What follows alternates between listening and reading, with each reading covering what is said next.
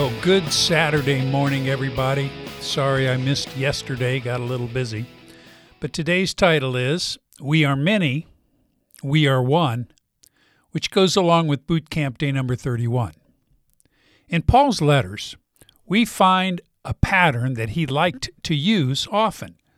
For the first few chapters, he teaches us good biblical theology. He tells us what we need to know about God and then the remainder of the book is often used to tell us how we need to live.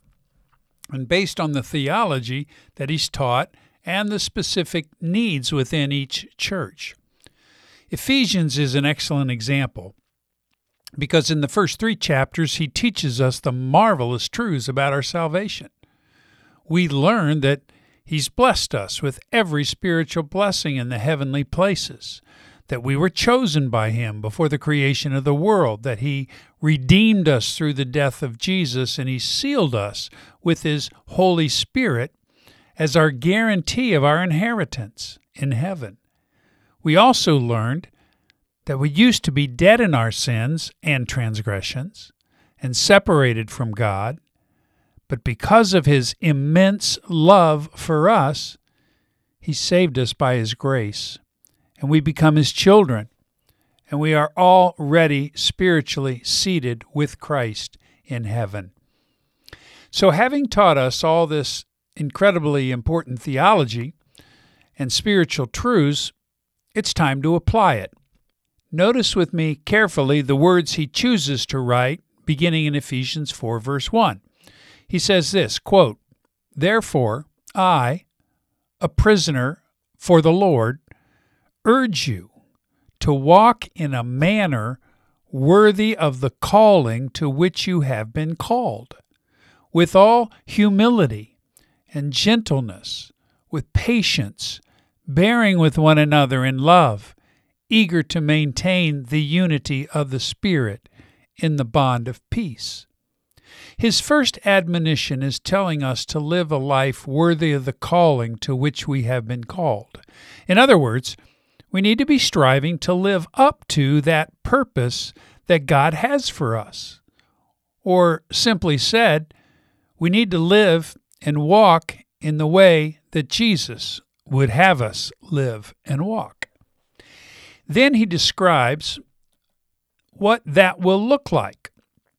He says we should be displaying humility, gentleness, with patience, and bearing with one another in love. These are to be the attributes that we find in one another and in the church we attend. However, it seems like more and more rare that we find these things being demonstrated in the local churches of today.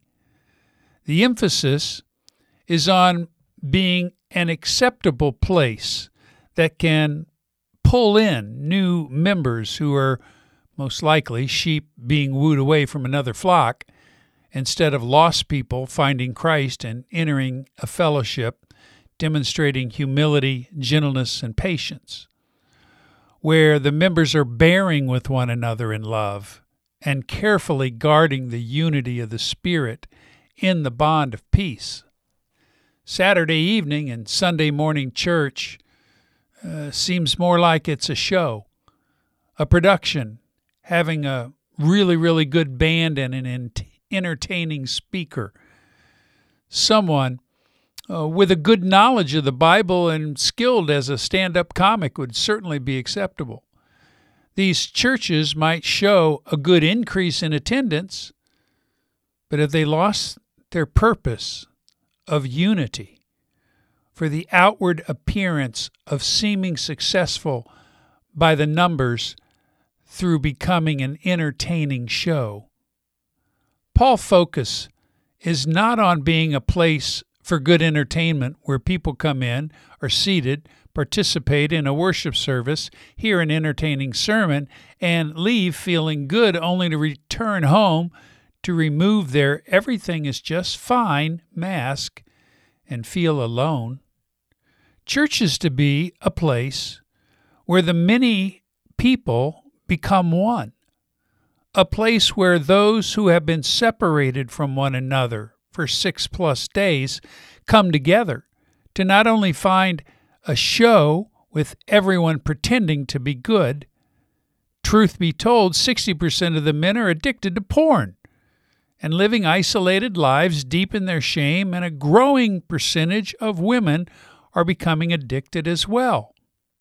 We are many, but we're not united. We are the body of Christ, but that body has been dissected where many groups have separated from one another because they cannot get along or want to argue about theological positions. Each group thinking they're the ones in the right. And it's very hard to find humility, gentleness, and patience in the churches, at least in America. Paul's next focus is on the reality that spiritually we are all part of the same body.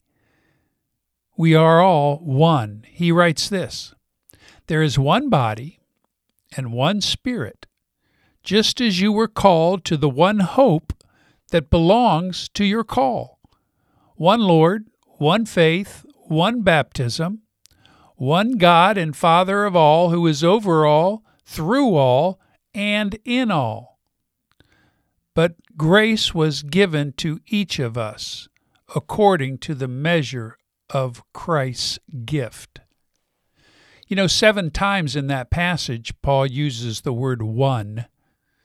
To be one means uh, there's togetherness, with each one helping one another.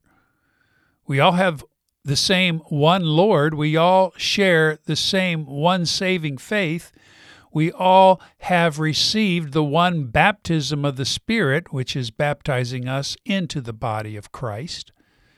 And we all have one Father, who is the Father of all. And our one Father is, quote, one God and Father of all, who is over all and through all and in all. Do you ever think that the Father, the Son, and the Holy Spirit is in us? Anyway, I digress. Why do you think this is God's will for his people who are in his churches? Two reasons. The first being for us to demonstrate to the world that we are his disciples. We're disciples of Jesus because we love one another. Well, I think that image has been shot through and through for 2020 years at least. The second is that whether we like it or not, we need each other. Our ability to isolate, cocoon in our homes, and become easy prey for our enemy to stab us with the knife of our lust, and is able to keep stabbing us deeper and deeper because we remain isolated. And because we have moved away from the idea of the unity of the Spirit and being a body of believers helping one another that I believe is one of the reasons sexual brokenness is so common among believers today. We are many, but we also need to be one, helping one another. This is John Doyle with 180 Podcast. God bless you, my friends. I hope you have a great weekend. Please be filled with and walking in the Spirit with the full armor of God on. God bless you, and we'll talk again on Monday. Take care, and goodbye.